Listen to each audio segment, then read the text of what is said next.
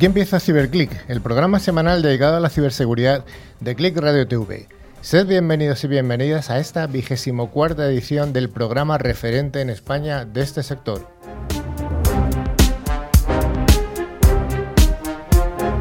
Emitimos los programas por audio y también por vídeo. CiberClick colabora con una red de emisoras de FM en toda España. Eh, durante este programa de hoy estrenamos la cobertura en Fuerteventura FM y también en la zona de Valladolid. Bienvenidos.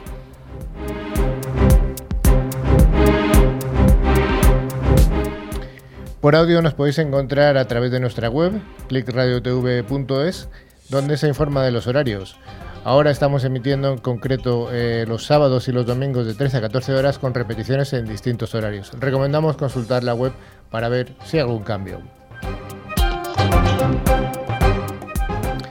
En vídeo emitimos en directo por streaming los jueves de 19 a 20 horas a través del canal de Click Radio TV en Facebook en horario peninsular, ya se puede decir también, ¿no?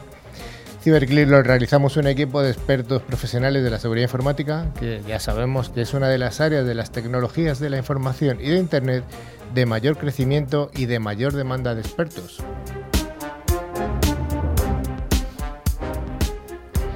Desde CiberClick nos dirigimos a oyentes profesionales y también al entorno doméstico, resolviendo dudas que puedan afectar tanto a grandes empresas como a pymes y a familias.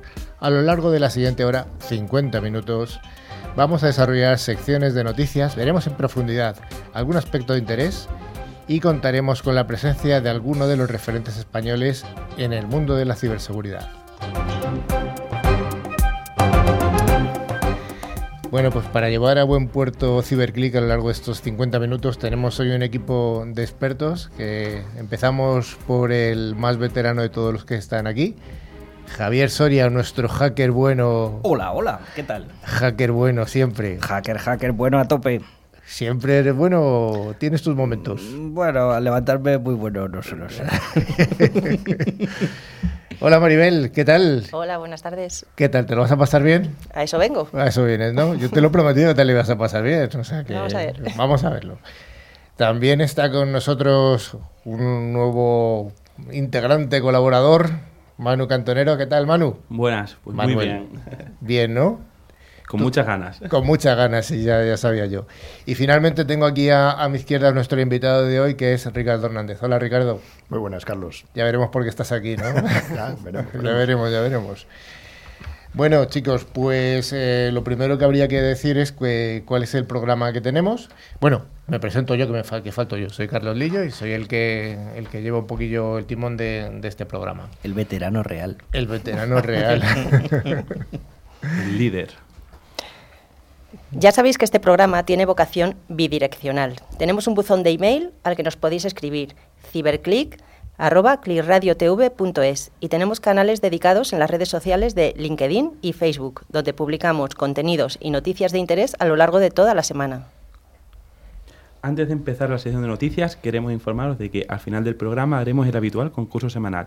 Los dos oyentes que resulten ganadores recibirán una licencia anual del antivirus Bitdefender, facilitados por Ingecon, mayorista de valor.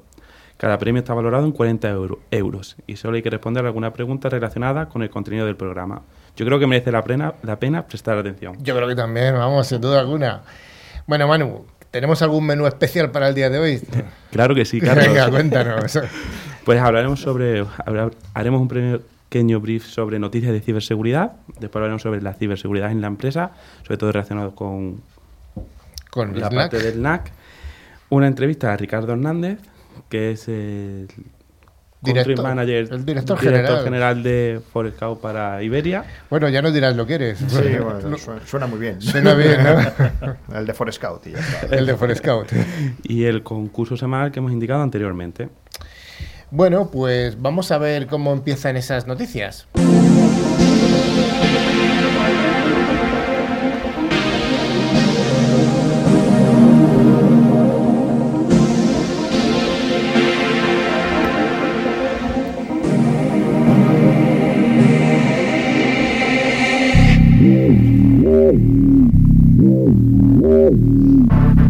Bueno, Maribel, ¿qué? ¿Te vas a Bueno. lanzar a por la primera sí, de ellas? Sí, vamos a por ella. A ver, la primera noticia de hoy en realidad es muy vieja. Según el Centro Nacional de Ciberseguridad del Reino Unido, a pesar de los continuos avisos de las autoridades y de noticias en medios de comunicación, el número de personas que siguen usando contraseñas débiles o incluso muy débiles es enorme. La contraseña más usada, aunque parezca mentira, sigue siendo 1, 2, 3, 4, 5, 6. Y hay otras de similares características que permanecen entre los primeros lugares. ¿Por qué ocurre esto, Manu? ¿Nos lo puedes decir? Pues lo que se me ocurre es que hay dos causas fundamentales. La primera, las personas, pues como todo, somos perezosos a la hora de escribir una contraseña muy segura. Y después, buscar contraseñas que sean fáciles de recordar también es complicado. Estos dos motivos son los que hacen que esas contraseñas no sean seguras. Según el estudio citado por el Centro Nacional de Ciberseguridad del Reino Unido, que detectó que más de 23 millones de credenciales en el mundo siguen usando un 2, 3, 4, 5 y 6 como contraseña. Otras contraseñas de amplio uso, igualmente de inseguras, son 11111 o AB ABC 123 o el uso de la palabra password. Password, que en inglés significa contraseña. Contraseña. Joder, qué imaginativo. De hecho, incluso hay contraseñas que parece que son seguras, pero son mi contraseña escrita en otros idiomas. De hecho, una de las más comunes es eh, JI4 no sé qué y es mi contraseña en el idioma chino. Este centro británico que hablábamos ha estudiado y publicado la lista de las 100.000 contraseñas más usadas. El problema que surge es cuando esas 100.000 contraseñas son también conocidas por ciberdelincuentes, que pueden hacer un ataque de fuerza bruta para descubrir la que usa una persona concreta. Es más, si prueba solo las 100 contraseñas más usadas, su probabilidad de éxito será importante para una población grande. Manu, ¿qué recomendaciones le podemos dar a nuestros oyentes? Pues yo pienso que las que se recomienda desde siempre, usar combinaciones de letras mayúsculas, minúsculas, números y algún carácter especial como los puntos y los guiones.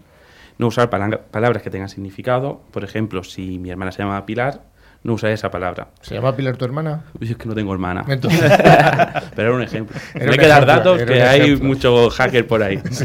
Tampoco son buenas pues, la fecha de los cumpleaños, eh, te iba a decir, cua- de tu aniversario o cuando te has divorciado. y la más importante, no usar la misma contraseña para muchos sitios.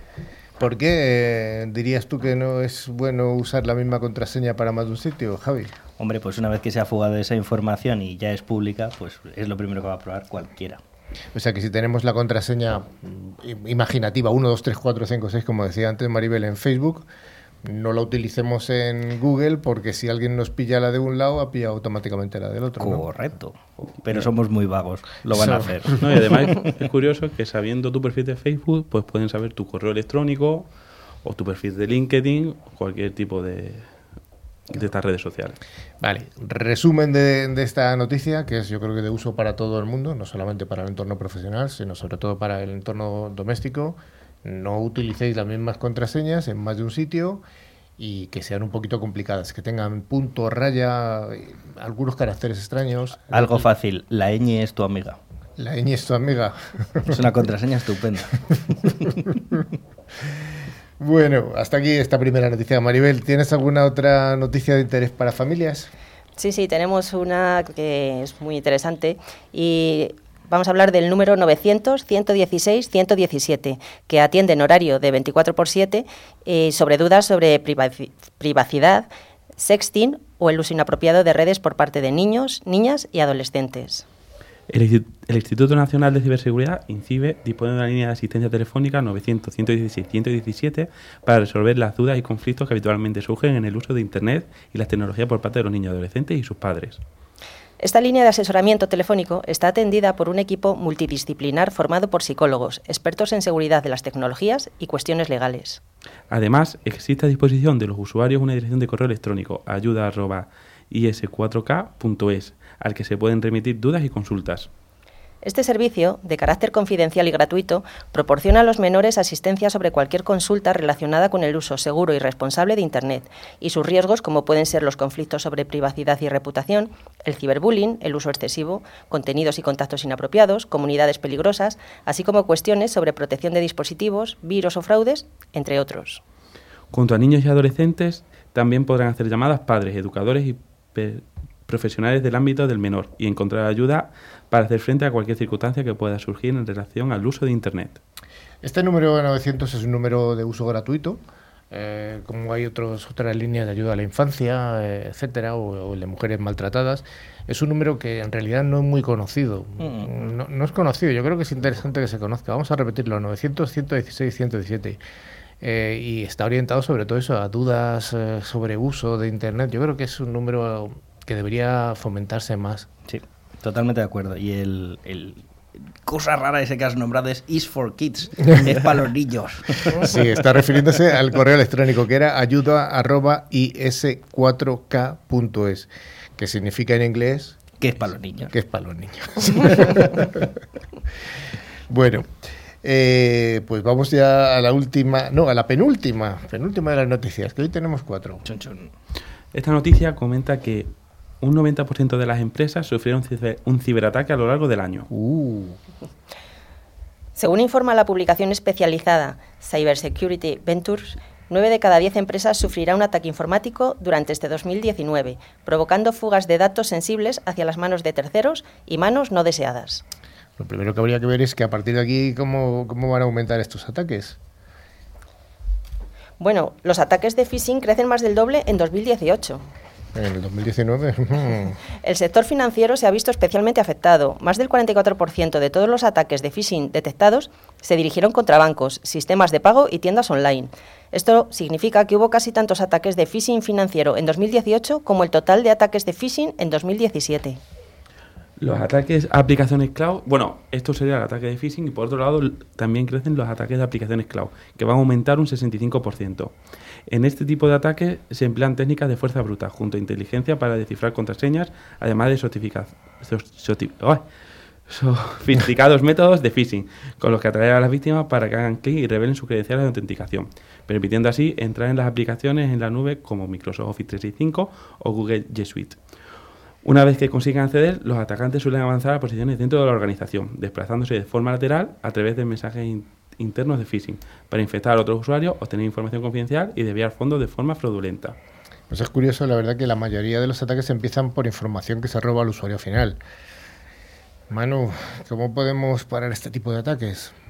La verdad es que es uno de los puntos donde, por mucho que una empresa pueda invertir en soluciones para controlar este tipo de ataques, la mejor solución desde mi punto de vista es la prevención y concienciación de los usuarios finales. Si yo tuviera que tomar una acción en, mi- en una organización, si fuera mía, sería invertir en herramientas de concienciación para los empleados y hacer ver lo importante que es tomarse en serio la seguridad. Creo que podríamos enfocar algún programa en herramientas de concienciación para los usuarios finales. ¿No crees, Carlos? Hombre, evidentemente no lo hemos hecho hasta ahora, no hemos hecho ningún programa de concienciación, pero yo creo que sí que es interesante. Sí que hemos hablado de lo que era la ingeniería social y sí, la parte de concienciación de recursos humanos yo creo que se merece algún especial, ¿no, Javi? Sí, yo creo que sí, pero sobre todo es el que pinche en un phishing colleja y él invita a las cervezas, porque es que si no, no se van a concienciar. La mejor forma de concienciar, desde luego. Bueno, eh, ¿qué es un phishing, Javi? Bueno, Jolín, pues acordaros, las rusas esas que te quieren conocer y tú pinchas por si acaso, ¿no? Los bomberos de Canadá que dicen, oh, te quiero... con-". Lo- Pues eso, Sí, son- engañar al usuario final. Son esos correos tan maravillosos que nos ofrecen el oro y el moro. o- o- Oh, tú eres chino, yo soy negro y somos familia, envíame 10 mil dólares. Te voy a dar un millón. Claro, sí. Bueno, Bueno, son ese tipo de correos que, que recibimos, que algunos, pues bueno, pues son, evidentemente, son falsos, pero hay otros que están muy bien construidos, como el típico de correos que estás, oye, pincha aquí para ver cuál es el código para ir a recoger un paquete a la tu oficina. factura de Iberdrola y eres de Nagas, cosas de esas. Ya están bien escritos, por lo menos. O incluso algo de algún banco. ¿sabes? De algún banco también, sí. Bueno, pues hasta aquí esta, esta tercera noticia y vamos a ver la última de las noticias. Maribel, ¿qué nos puedes contar? Tengo una pregunta que te voy a hacer, a ver qué me puedes decir. ¿Qué tienen que ver las langostas con la ciberseguridad? Ay, las langostas. ¿Te gusta la, ¿te gusta la langosta? Me gusta, me gusta. ¿A la plancha? Por ejemplo. Tenacitas, tenacitas. Bueno, pues voy a contar la historia. Vamos a ver, en Estados Unidos resulta que hay miles y miles de páginas que, en las que está recogido su código civil o código penal o como quieran llamarlo. Y además hay código civil o código penal por estados y otros, eh, otras legislaciones que son federales, que a- afectan a todo el país. Entonces hay una ley eh, federal americana que prohíbe tener una langosta viva o muerta de un tamaño determinado. No me sé el tamaño, no me lo preguntéis. Entonces, está prohibido y está prohibido eh, con pena de cárcel. Allí no es como aquí que te, se te pillan con un maletín y dicen esto no es mío, no sé. Hubo un político que tenía un maletín en un altillo y dijo que no sabía por qué estaba allí esos millones de, de- de euros. El caso es que allí te pillan y te meten al trullo. Eh, ¿Qué tiene que ver esto con la ciberseguridad? Bueno, pues eh, tú, eh, Javi, que eres un incauto, te, te haces una foto con esta langosta y dices, mira la langosta que tengo aquí con las... Y tú y lo envías a tu, a tu hermano o, o a mí, me lo envías a mí tranquilamente. No pasa nada. Pero ¿qué pasa mañana si dentro de un X tiempo alguien te quiere buscar las cosquillas? Bueno, Ah. pues que buscan esa foto y al trullo, ¿no? O incluso si es un fiscal americano, puede, como recordamos que existe en Estados Unidos la ley patriótica, con lo cual todos los, eh, toda la información tiene que entregarse a, a la- a una oficina federal de, de una, de la administración. El ojo de Sauron que lo cotilla todo. El ojo de Sauron. Tienen todo. Moraleja, no tengas langostas en Estados Unidos de cierto tamaño, no vivas en Estados Unidos o bueno, No le mandes la foto a tu hermano. no le mandes la foto a tu hermano ni a mí siquiera. Bueno, aquí en Europa, bueno, y en Estados Unidos también, lo que hacen muchos jardineros de liar tabaco es hacerse fotos con esas plantas. Entonces al final la policía también los busca. Sí. Es curioso que, que este tipo de noticias que son graciosas, eh, son simpáticas. El otro día, bueno, esta mañana se lo contaba esta, esta- el- a un compañero. Digo, voy a contar esto. Y dice, oye, ¿sabes que hay otra ley federal americana que no, no sé si es federal o de algún estado que prohíbe, que prohíbe llevar un cucurucho de helado en un bolsillo? Y, y determinados días, además, es que hay muchas leyes absurdas en Estados Unidos. Sí, sí, o sea, tener cuidado que a lo mejor una cosa que es totalmente inocua, allí no lo es.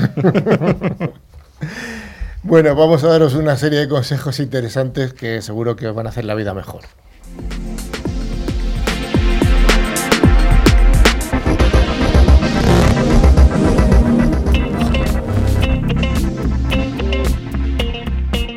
Control de los ficheros impide filtraciones de datos sensibles.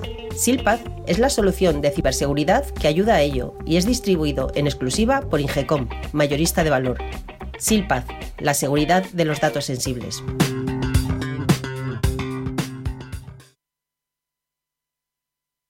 Porque no todas las aguas son iguales, cuando bebas agua mineral, acuérdate de mirar la composición mineral. Un agua equilibrada y rica en minerales esenciales transmite sus propiedades y beneficios al organismo. Agua mineral Sierra Cazorla es un agua equilibrada gracias a los minerales que contiene.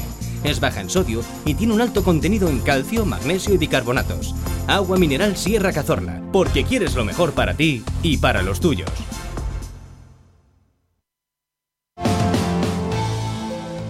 Conviértete en un mago de las palabras. La editorial Cidonia y Javier Lillo presentan el libro definitivo de la comunicación. Todas las claves de la magia comunicacional a tu alcance. Haz tu propia magia con este manual imprescindible que te llevará al éxito en todos los ámbitos sociales. Conviértete en un mago de las palabras. Ya en tu librería.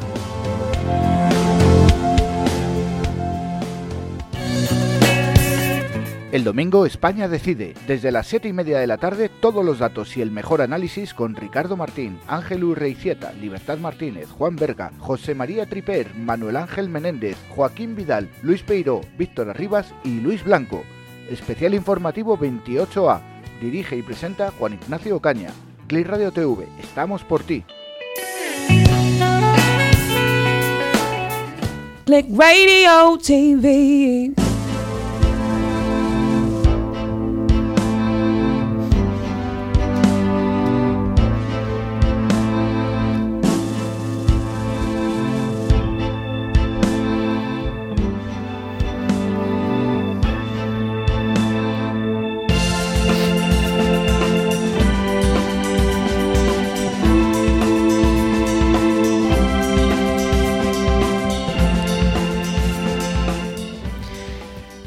Gracias por seguir ahí. Seguimos con el tercer bloque, que es, recordamos, ciberseguridad en la empresa. Hoy vamos a ver un, un tema curioso e interesante también, eh, como todos los que tratamos aquí, siempre son interesantes, si no, no los trataríamos, que es el control de acceso a la red, lo que en el acrónimo en inglés es el NAC. NAC, Ujú. NAC. Mm, Casi, casi era knock, knock. bueno, vamos a ver.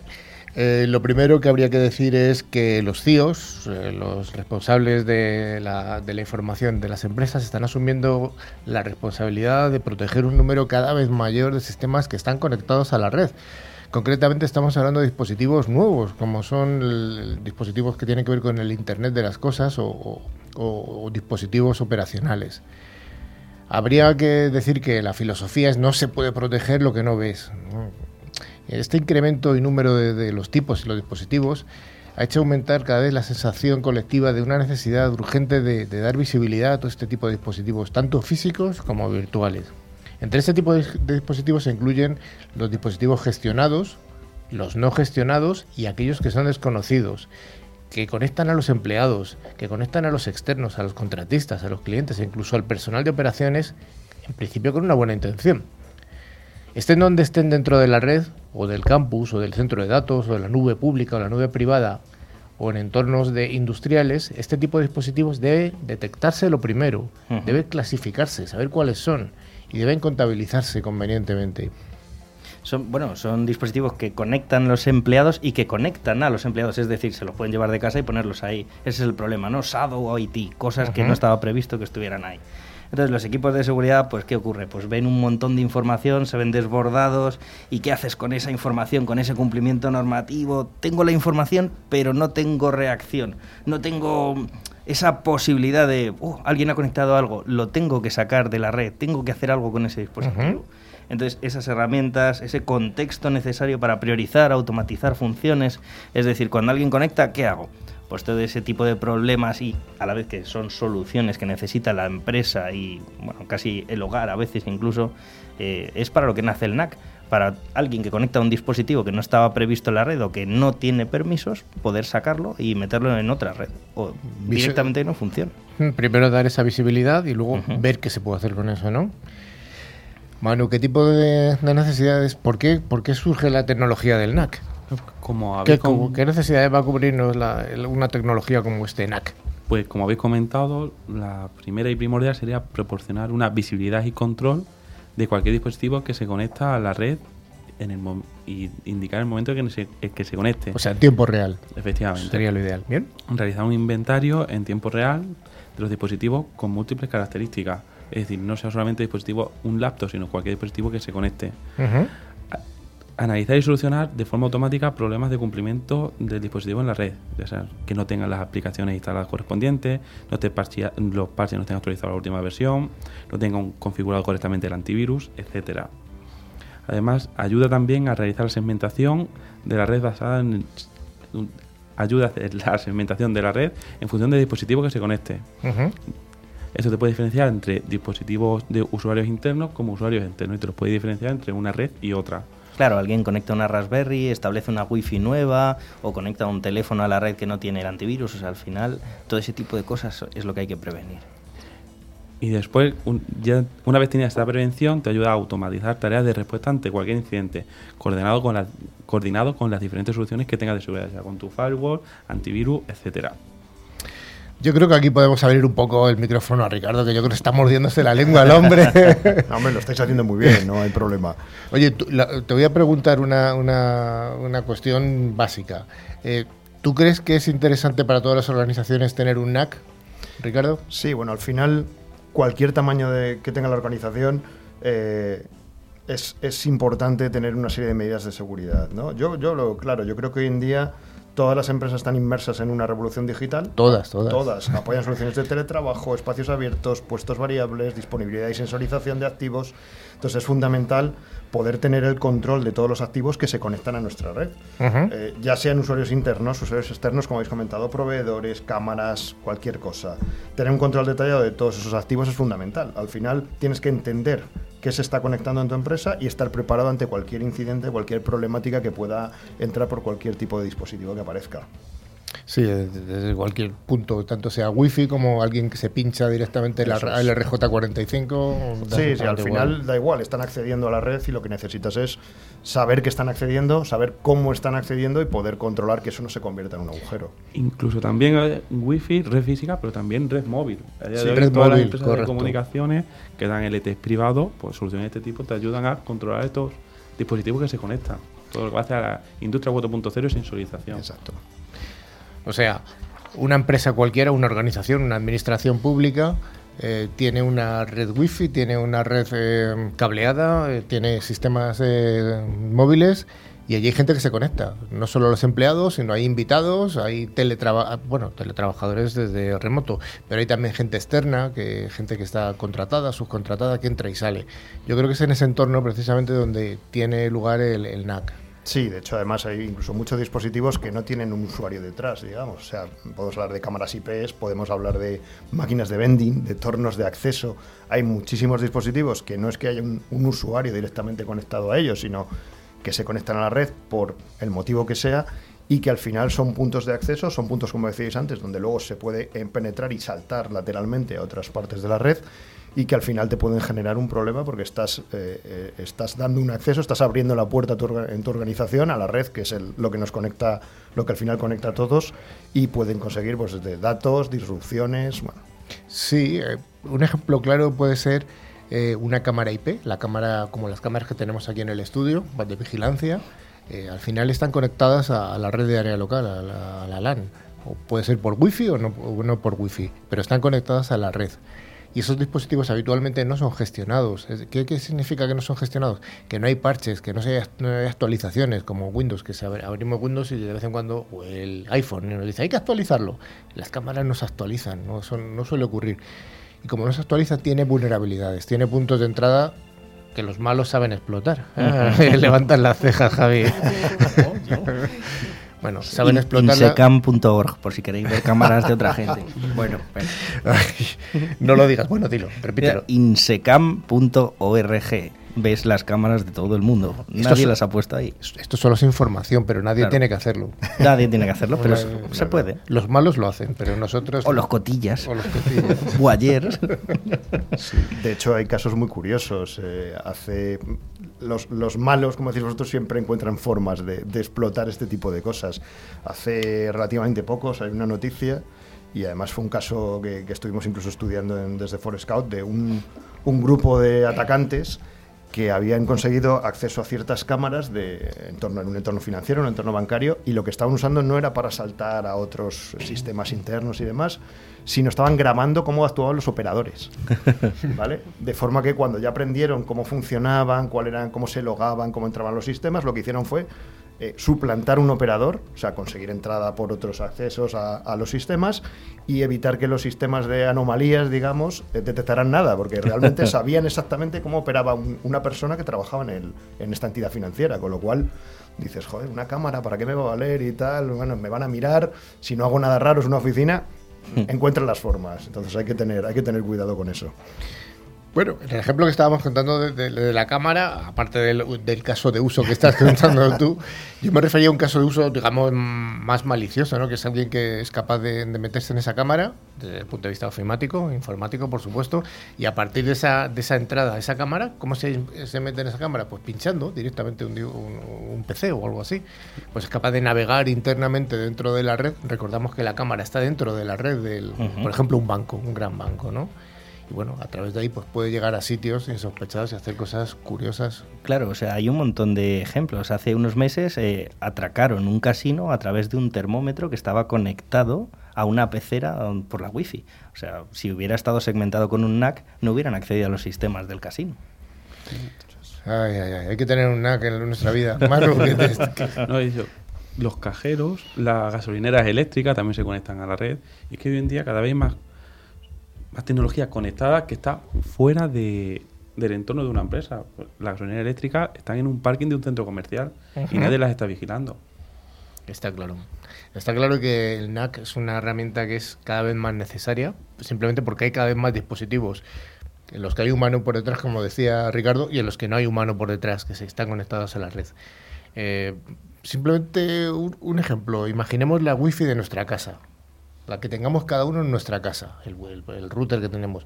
¿Cuántos dispositivos hay conectados a, a la wifi de tu casa? ¿Lo sabes? Yo no, yo soy incapaz de saberlo. La tele, la consola, el vecino. El de abajo, el de arriba. Sin contar eso, si tienes un iPod, si tienes N iPod, iPhone, si tienes eh, tu iPad, se ve que soy un poco de Apple. Todo- pero un montón de dispositivos, es increíble. O sea, yo alguna vez he mirado así en el router y voy a ver lo que hay. Encuentro ahí 20 o 30 cosas. Yo, ¿Esto de qué va? Pues bueno, pues eso multiplicado una empresa, una, una gran organización hace que esa visibilidad sea realmente necesaria, Ujú. imprescindible. Y sobre todo, una vez que lo has visto, saber además qué es cada cosa. Ujú. Ah, esto es la nevera. Ah, esto es el no sé qué. Ah, esto es no sé cuántos. Y eso de forma automática que te que informe.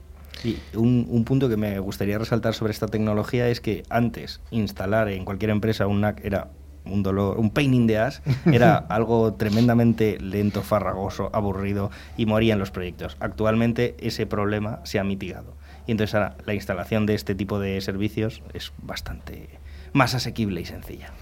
Sí, de, hecho, es un poco, bueno, para nosotros nos parece gracioso.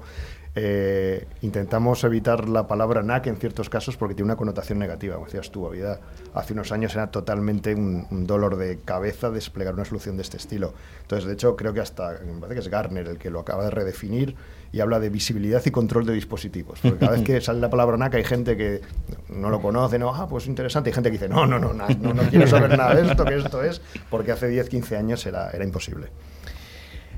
Bueno, pues hasta aquí, a no ser que alguien quiera apuntar alguna cosa más desde el punto de vista tecnológico y aséptico, lo que es un NAC. ¿Alguien más? Estábamos mirando chistes antes, pero no nos han gustado. No se te ha gustado, no he querido ningún chiste más.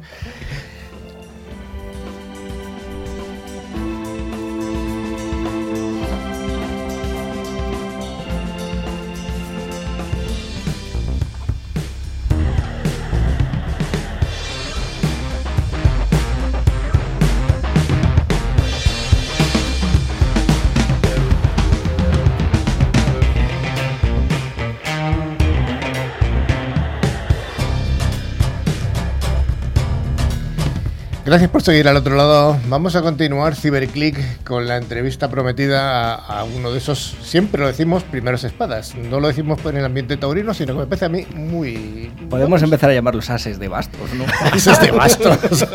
Ases de oros queda mejor, por favor. Llegamos De- a Sota, yo creo, más bien, ¿no? Pero, Bueno, Maribel, ¿nos puedes presentar a nuestro invitado de hoy? Sí, bueno, ya lo hemos dicho antes que estaba con nosotros Ricardo Hernández, director comercial de Forescout para España y Portugal. España, Portugal, algún otro país pequeño del norte entre los Pirineos. vamos a dejar España y Portugal porque, para no meternos en líos, pero vamos. Bueno, eh, bueno, bienvenido Ricardo, aunque ya, ya has metido baza. Eres el director comercial de Forescout para España, Portugal. Qué casualidad que hemos ahí hablado de los NAC. Y Anda, qué- qué curioso. Anda, no lo había pensado. Bueno, curiosidad. Bueno, ¿cuál es el origen y la evolución de Forescout? ¿De dónde viene Forescout? Bueno, tiene una historia curiosa detrás. Eh, bueno, somos una compañía norteamericana, eh, nos dedicamos a hacer software, únicamente eh, eh, a- trabajamos con soluciones de, como llama ahora Gartner, visibilidad y control de dispositivos. Eh, tenemos unos 20 años y decía que es curiosa porque la empresa empezó haciendo otras cosas. O sea, empezó ¿Ah, sí? haciendo, el primer producto que sacamos, de hecho, era un, eh, un IPS, bueno, un- una herramienta de prevención de intrusiones pero era totalmente distinto a lo que había hace 15, 20 años cuando empezó la compañía, porque se basaba en comportamiento, no se basaba en firmas. Ajá. ¿vale? Entonces, ah, todos los, los IDS o los IPS de la- del tiempo eran, pues tenía una base de datos, como si fuera un antivirus, pero viendo tráfico de red. Y nuestros creadores fueron por un camino distinto. Entonces se dieron cuenta de que tenía un potencial mucho más, más grande en otros entornos y eh, lo reenfocaron o, digamos, eh, utilizaron la tecnología para entrar en el, en el negocio de control de acceso y bueno, básicamente hemos, no te voy a decir que he creado, porque no, porque hay, hay empresas con muchos años allí que tenían alguna cosilla, que ahora dicen que era una evolución ha sido el NAC, pero que, hemos evolucionado, hemos hecho evolucionar mucho este mercado hasta, de hecho, cambiarle el nombre. Sí, hasta cambiar. Es cierto que la gente eh, del sector, cuando oye hablar de NAC, la, la marca que se le viene a la cabeza sí que, sí que es Forescout. O sea que sí que ahí es un poco el hacer de, de una cosa particular una genérica, igual que los bollitos, estos que son redondos que tienen un agujero dentro. Ah, um, no. No sé, no me sale. Roscos. Roscos, no. Roscos. Maribel, ¿se te ocurre alguna palabra para eso? Mm, A mí se me ocurre donuts. Donuts, bien. Pues sería el mismo caso, casi. en Bueno, este- algo, algo parecido. algo parecido. Y bueno, ¿cuál es, aunque ya se está, es evidente, cuál es vuestra posición dentro del mercado ibérico o español de, del- de los NAC o la visibilidad y control de... de dispositivos. Vamos a, vamos a seguir a Gartner para que luego no se nos enfaden. Bueno, la verdad es que llevamos trabajando en el mercado de forma directa siete años aproximadamente. Bueno, ha habido diferentes equipos, ha ido creciendo el equipo ahora mismo. Tenemos gente ahora en, en España y yo creo que la posición es, es bastante fuerte. A mí no me gusta hablar de líderes porque todo el mundo es líder de algo. Entonces, eh, como digo siempre, llegas a, cuando cuentas algo, soy alto, guapo y rubio, luego me ves y dices, bueno, alto quizás. Entonces, bueno, so- somos una de las compañías que, como decías tú, han definido, han hecho evolucionar y la gente asocia cuando habla de NAC de, a For Scout. Entonces, bueno, la, la situación es bastante, bastante fuerte. Creo que tenemos una presencia sólida, grandes clientes, instalaciones muy muy grandes, clientes contentos y satisfechos, que es muy importante para mi Sí. trabajo por lo menos. Sí. Y bueno, que en una expansión clara estamos básicamente doblando facturación año sobre año. Vale, ¿cuáles serían las diferencias de un NAC tradicional a la solución de Forest Scout? Me alegro que me hagas esa pregunta. No ha sonado preparado. No, no, para nada. No, bueno, a ver, hay, hay muchas. Yo diría que básicamente las, eh, las diferencias tradicionales, cuando hablamos de un NAC, de un NAC clásico, los NAC clásicos, lo que esta gente conocía, la gente conocía, perdón, esta gente suena fatal, la gente conocía hace 10 años y decía, no, NAC no es muy complicado y tal, son NACs basados en electrónica de red. Eh, tengo todo mis marque de switches, routers y demás de una cierta marca, a decir, no vamos a decir nada, ¿no? Para que no haya No, no, problemas. o sea, por ejemplo, Los Ángeles o San Francisco, no sé. Sí. Eh, entonces, lo que hacían era añadir ciertas funcionalidades a, a- a esos switches, básicamente un protocolo que se llama 802.1x, que es un protocolo complicado, vamos a decirlo así. Vamos a decirlo áspero, ¿no? Hoy hablaba con, con mi ingeniero, que teníamos una conferencia con un cliente, y decía, la última release, la última actualización de este protocolo es del 2011. El 2011 acaba de salir el iPhone 3S. Me ha quedado Joder, dicho, pues está muy bien, ¿eh? 3S. no ha evolucionado nada el protocolo desde aquel día. Entonces dices, bueno, es una, es una solución un poco curiosa. Entonces, como os decía, están basadas en las capacidades de esos switches para soportar 802.1x, que es un protocolo bastante farragoso. Entonces nosotros lo que hacemos es algo totalmente diferente. Es decir, lo primero, somos totalmente heterogéneos, podemos trabajar con switches de las marcas de Los Ángeles, San Francisco, India, China o el que sea. ¿Vale? No hay ningún problema. Eh, además, no necesitamos agente, es decir, no necesitamos desplegar un agente para poder eh, controlar o descubrir esas máquinas que acceden a la red, ver cuál es su situación, si tienen los parches, si tienen antivirus, etcétera. Y además lo hacemos de manera continua, ¿vale? Con lo cual, eh, otro de los problemas que tenía el, el NAC tradicional es que, oye, conectabas la máquina, a la media hora estaba muy lento, me quito el antivirus, hasta mañana no me iba a enterar. Entonces, eh, no, era, no tenía demasiada, demasiada utilidad desde el punto de vista de seguridad. ¿vale? También otra pequeña diferencia, entre comillas, que es que el 802.1 que eso es un protocolo de eh, autenticación, pero no de autorización. Es decir, es el, el guardia de el tío de seguridad a la puerta de la discoteca que te dice, estás en la lista, entras, no estás, no entras. Una vez que estás dentro, puedes hacer lo que quieras, ir a donde Sí. te dé la gana. Nosotros añadimos la capa de autorización que lo que te permite es decir, vale, entras, pero entras a esta parte de la red, que es a la que necesitas para trabajar, a esta otra no tienes por qué O sea, acceder. entras a, a- a la barra, pero no al reservador. Eso es. Vale. Oye, y um, hay algunos, eh, algunas soluciones que- se basan en la utilización de agentes en los dispositivos. Eh, ¿Vosotros cómo lo resolvéis? ¿O, o lo tenéis ese tipo de agentes? El agente siempre es un elemento molesto, a fin Sí. de cuentas, porque tienes que instalar un agente que es un, un software sobre todos los dispositivos, sobre todos los PCs. Y hay veces que no es tan sencillo. Sí. O que no puedes. O que no O que puedes. no puedes. A ver, nosotros yo te diría que el 97% más o menos de nuestros clientes trabajan sin agentes. Es decir, tenemos agentes para ciertas situaciones, pues para entornos. eh, Tenemos un banco en España que tiene eh, sedes rurales muy pequeñitas que se conectan tres horas un día a la semana y tal, con unas conexiones muy eh, vía satélite muy pequeñas y ahí le conviene tener un agente para evitar el tráfico. Tenemos clientes que lo usan para consultores, auditores que entran para chequear que al menos, lo llamamos agente disolvible, tienen ciertas características, pero normalmente casi todos nuestros clientes trabajan sin agentes, al menos de manera general. Eh, ¿Por qué? Pues muy fácil, eh, pues lo, que me- lo comentabais antes, o sea, una cámara IP, una máquina de vending, un torno, una Smart TV, no le puedes meter un agente. Evidentemente. Y aunque pudieras, ¿vale? Porque es un poco más que un firmware lo que tienen, igual tienes, si haces un inventario, 60 sistemas operativos en tu red. Tienes Sí. que desarrollar y mantener sist- 60 sistemas operativos, agentes para 60 sistemas operativos. Entonces, a día de hoy, eh, si miras lo que es una red corporativa moderna, digamos, y haces visibilidad total, a lo mejor los equipos donde puede haber un agente, pues los PCs de sobremesa, los portátiles, ciertos teléfonos IP o ciertas impresoras de red más avanzadas, son un 20%, un 30% de la red. Bueno, me pones el firmware de la tele y me quitas un canal y... Alguno te agradecería y otro te Sí, sí, es curioso. Confiésalo, los que te gustan son solo los de los animalitos. Eh, no, ese programa que nadie ve y todo el mundo ve, ah, lo odio. No, bueno. No, al final, eh, un caso de uso que parece muy bueno no es la convergencia IT-OT, ¿no? O sea, Sí. una eléctrica que tiene su sistema IT y de repente quiere meter los contadores de la luz, por ejemplo. O sea, para ese caso, ¿cómo nos puede ayudar? A ver, es, un- es una de las tendencias ahora mismo más, eh, digamos, más calientes que hay en el mercado. A ver, eh, hace 10, 15 años los, los sistemas, los llamados OT, sistemas operativos, o las redes operativas estaban totalmente separadas. Decían que, ¿cómo le llaman? Air gap, ¿vale? Es decir, no se conectan para nada a la IT típica o normal, digamos, de oficina de las empresas.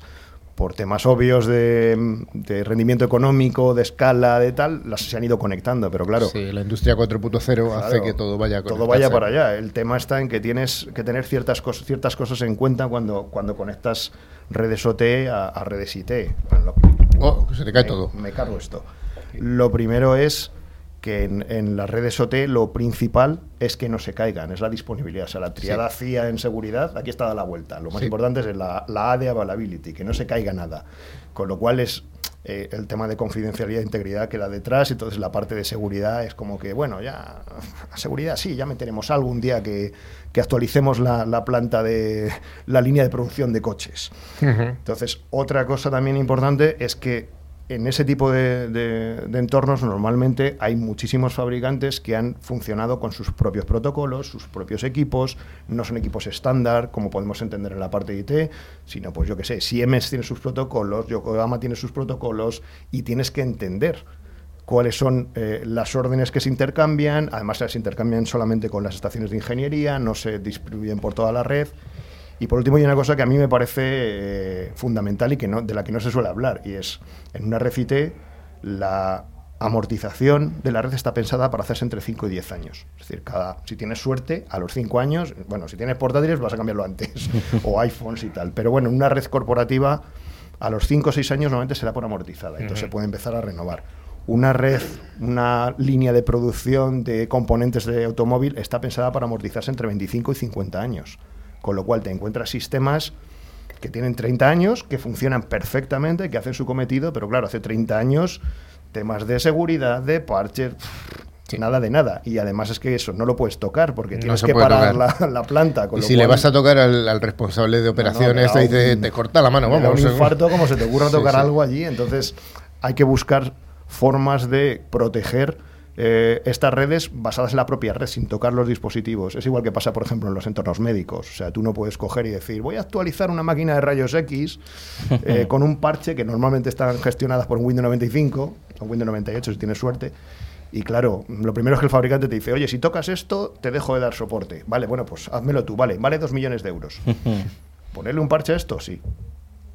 Entonces, eso para empezar. Y luego, claro, imagínate que lo haces y pasa cualquier cosa. El riesgo que tienes es riesgo de vida. Con lo cual, son entornos bastante, bastante complicados. Oye, vamos a la parte más práctica. Vamos a la parte de implantar un proyecto de visibilidad con Forescout. un proyecto eh, interesante. Eh, ¿Los clientes necesitan algún tipo de grado de madurez para afrontar un proyecto de, de este tipo? Bueno, realmente hay de todo. Normalmente es cierto que no es lo primero lo que se piensa. Cuando empiezas a, hablar de seguridad, empiezas a pensar en seguridad del puesto final, en plan antivirus y demás, seguridad perimetral, pero sí es cierto que lo que te da eh, la solución, una solución de visibilidad y control de red es mucha capilaridad, mucha capacidad para luego saber eh, qué es lo que tienes que poner o cuáles pueden ser los agujeros que tienes en, en tu red si ya tienes ciertos sistemas de seguridad. Yo diría que en madurez como tal, no. Es decir, cuando las compañías tienen un grado mayor de madurez, lo que sacan es más casos de uso. Oye, pues esto lo puedo usar, además de para lo que sería, digamos, la parte básica, visibilidad, políticas de control, parcheo y tal, pues puedo usarlo, mira, puedo tener un control de activos y puedo integrarlo con mi herramienta de CMDB y no sé qué, y saber en el momento que alguien me pincha algo, mantener el inventario actualizado, si hay una incidencia, llegan un poquito más allá, si quieres. Pero no tiene por qué tener un grado de madurez muy alto. y eh, le llega la hora de asustar a un cliente, ¿no? Un cliente en el sentido no económico, que esto sabemos que es barato, barato en cuanto a la funcionalidad que da, sí que es cierto, ¿no? O sea, eso- no son productos baratos estos, pero sí en cuanto a la relación que me da y, que, y, cu- y cuánto ¿Qué me cuesta? cuesta, ¿no? No, el Eh, ejemplo es que, que está su- duplicando la facturación anualmente. Eso Ujú. quiere decir que cada vez más equilibrio para todos los clientes. Sí. Sí, a ver, al final yo creo que cuando empiezas a, a darte cuenta de la marea que tenemos encima de entornos IoT, entornos OT, de dispositivos que se conectan, antes hablábamos de algunos, pero bueno, nos hemos encontrado de todo. O sea, desde cuando hacemos un piloto mismo para enseñarle visibilidad al cliente, siempre lo típico es, vale, ¿cuántos IPs tienes? Bueno, unos mil y tal, vale. Me juego contigo, no lo decimos así, ¿no? Pero bueno, me juego contigo que nos vamos a encontrar entre 1600 y 2000. Y nos dice, no, no, no, imposible. Y empiezas a encontrar, nos hemos encontrado de PlayStations conectadas a la red. Eh, cámaras IP que hemos comentado, cámaras de vending, eh, perdón, eh, equipos de vending, máquinas de vending de Coca-Cola y tal, típico que llega el tío, ve una roseta de red y dice, ah, mira, pues la voy a conectar así, así no tengo que venir a ver si hace falta las Coca-Colas, que ya me lo va a decir. Smart TVs, tenemos unas- unos agujeros de entrada, unos ataques mediante Smart TVs brutales. Una pregunta que me gustaría hacerte es ¿cuánto, se, ¿cuánto le va a costar a un cliente en tiempo de despliegue? ¿Cuál es el tiempo o, o- qué costos tiene ese despliegue? ¿Es tan realmente complicado como decías al principio tú? No, hacía muchos años No, y lo ha dicho nada. Javi también. Para nada, esa es una de las cosas que queremos precisamente cambiar y por eso casi siempre que vamos a un cliente le animamos a hacer un piloto y hacerlo en producción. O sea, yo te lo puedo hacer en producción, no es un punto único de fallo, simplemente me das una copia de tráfico, vemos cómo conectar a los switches y para que veas que no es algo, primero, no es PowerPoint, que queda muy bonito, sino que es real y luego darte realmente una foto de lo que tienes en tu red. Entonces, hacer un, eh, una visibilidad completa de red. Mira, antes de venir aquí estaba hablando con uno de mis ingenieros, estaba haciendo un, en un entorno bancario, vamos a decir cuál es, una, una prueba de concepto.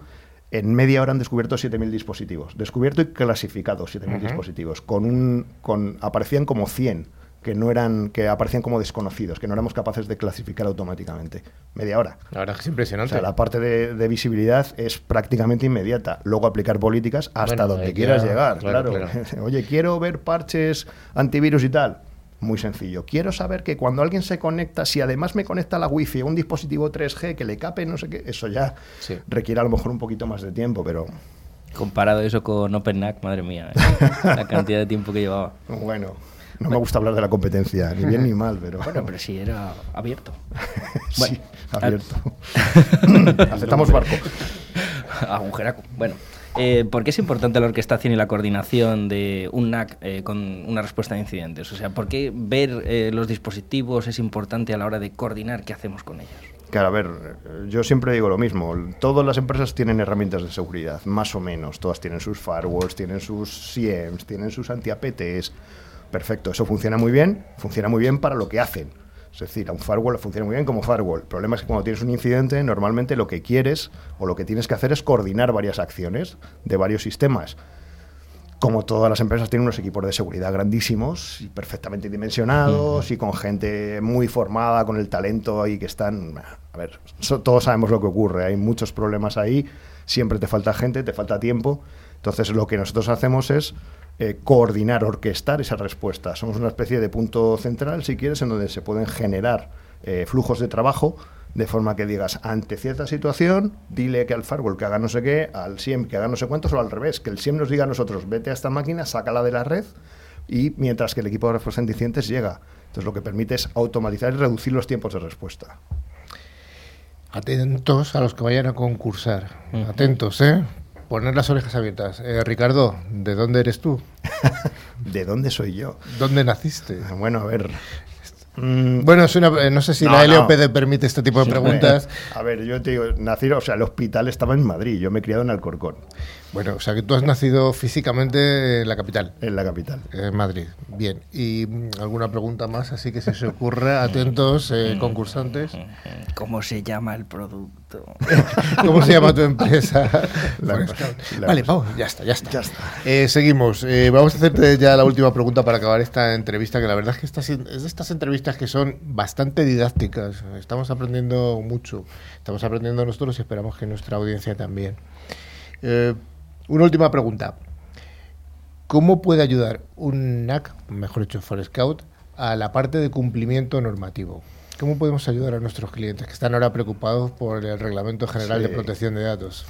Pues hombre, a ver, la, verdad es que es uno de, las, eh, de los casos de uso que más nos encontramos, ¿vale? Al final, eh, bien porque tengas que cumplir una reglamentación tipo eh, el, el Reglamento General de Protección de Datos, bien porque tengas buenas prácticas, simplemente, oye, pues quiero que todos mis equipos tienen que estar parcheados con este antivirus, no pueden tener estas aplicaciones o tienen que tener estas aplicaciones.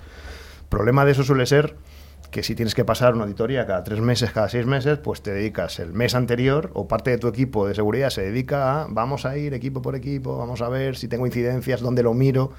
Lo que nosotros conseguimos, como tenemos un- una información de equipos que entran en tiempo real y de sus características, lo que podemos hacer es decir, oye, pues si la política de seguridad es, tienes que tener antivirus, tienes que tener estos parches, la que sea, lo chequeo, en el momento en que un equipo que entra a la red no lo cumple, lo que puedo hacer es una acción automática. Le saco una red de remediación, activo el antivirus, actualizo los parches, o lo hago yo, o le digo a Microsoft, oye, actualiza los parches de aquí, o...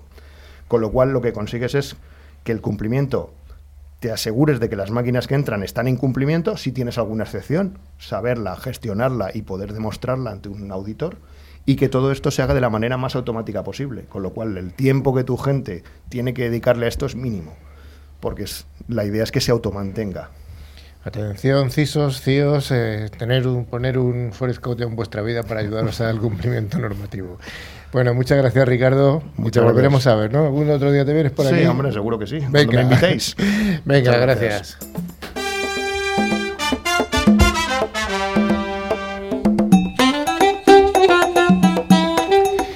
Llega el momento final del concurso. Gracias a Ingecom Mayorista de Valor vamos a sortear dos licencias anu- anuales del antivirus con calidad profesional Bitdefender.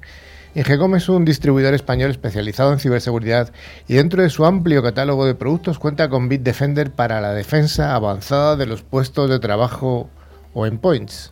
Antes de empezar de hacer la. Uy, antes de continuar con el concurso, vamos a indicar quiénes fueron los campeones de la semana pasada. Los campeones. Los ganadores. Del New Team. Sería Víctor Manuel García de Madrid y Luis Ortiz de Las Palmas. Enhorabuena. Les enviaremos su premio por email y recordamos que la licencia se debe instalar en las 24 horas siguientes a la recepción. Sí, es importante esto. Son licencias de software que se envían por correo electrónico y desde el momento que las enviemos en 24 horas tienen que activarse. Si no, Si caducan y Marlender se os da una patada. oh, pobrecito. Eh, Javi, ¿te atreves a hacer la pregunta de la semana la que tiene que contestar?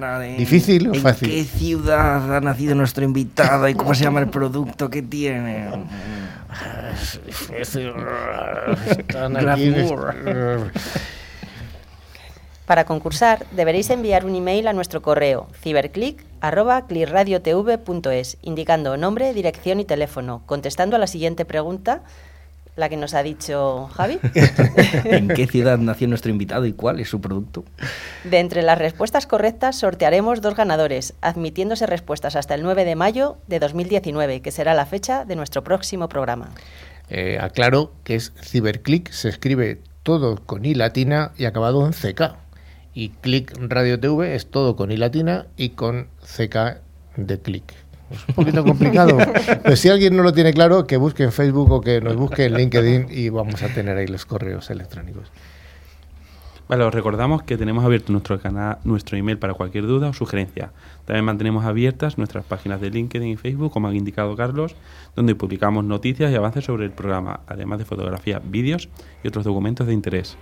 Os recordamos también que podéis escuchar este podcast y los de los programas anteriores a través de plataformas como iVoox, Google Podcast o Spotify, buscando la palabra clave Ciberclick. Y como hemos dicho al principio, damos la bienvenida a los oyentes tanto de por FM, que ya los podían escuchar por, la, por internet, siempre se ha podido escuchar de todo el mundo, pero bueno, damos la bienvenida a nuestros oyentes de Fuerteventura FM y, y ¿cómo era la otra? Aranda, no, eh, no me sale, es eh, Armonía Duero FM. Bienvenido, muchacho. Bueno, pues, estimada audiencia, hasta aquí ha llegado Ciberclick. Esperamos haber cumplido nuestra parte del contrato y que el programa haya cumplido las expectativas. Recordamos que la próxima semana no hay programa, es decir, repetiremos el programa de hoy. ¿Por qué no hay eh, programa la semana próxima? Porque el día 2 de mayo es festivo en Madrid. Así que gracias a la Comunidad de Madrid tenemos un día de- libre. Un abrazo a todos y a todas y hasta la siguiente edición. Hasta luego, Javi. Hasta luego. Maribel. Adiós. Manu. Hasta luego. Ricardo. Hasta luego. Adiós a todos.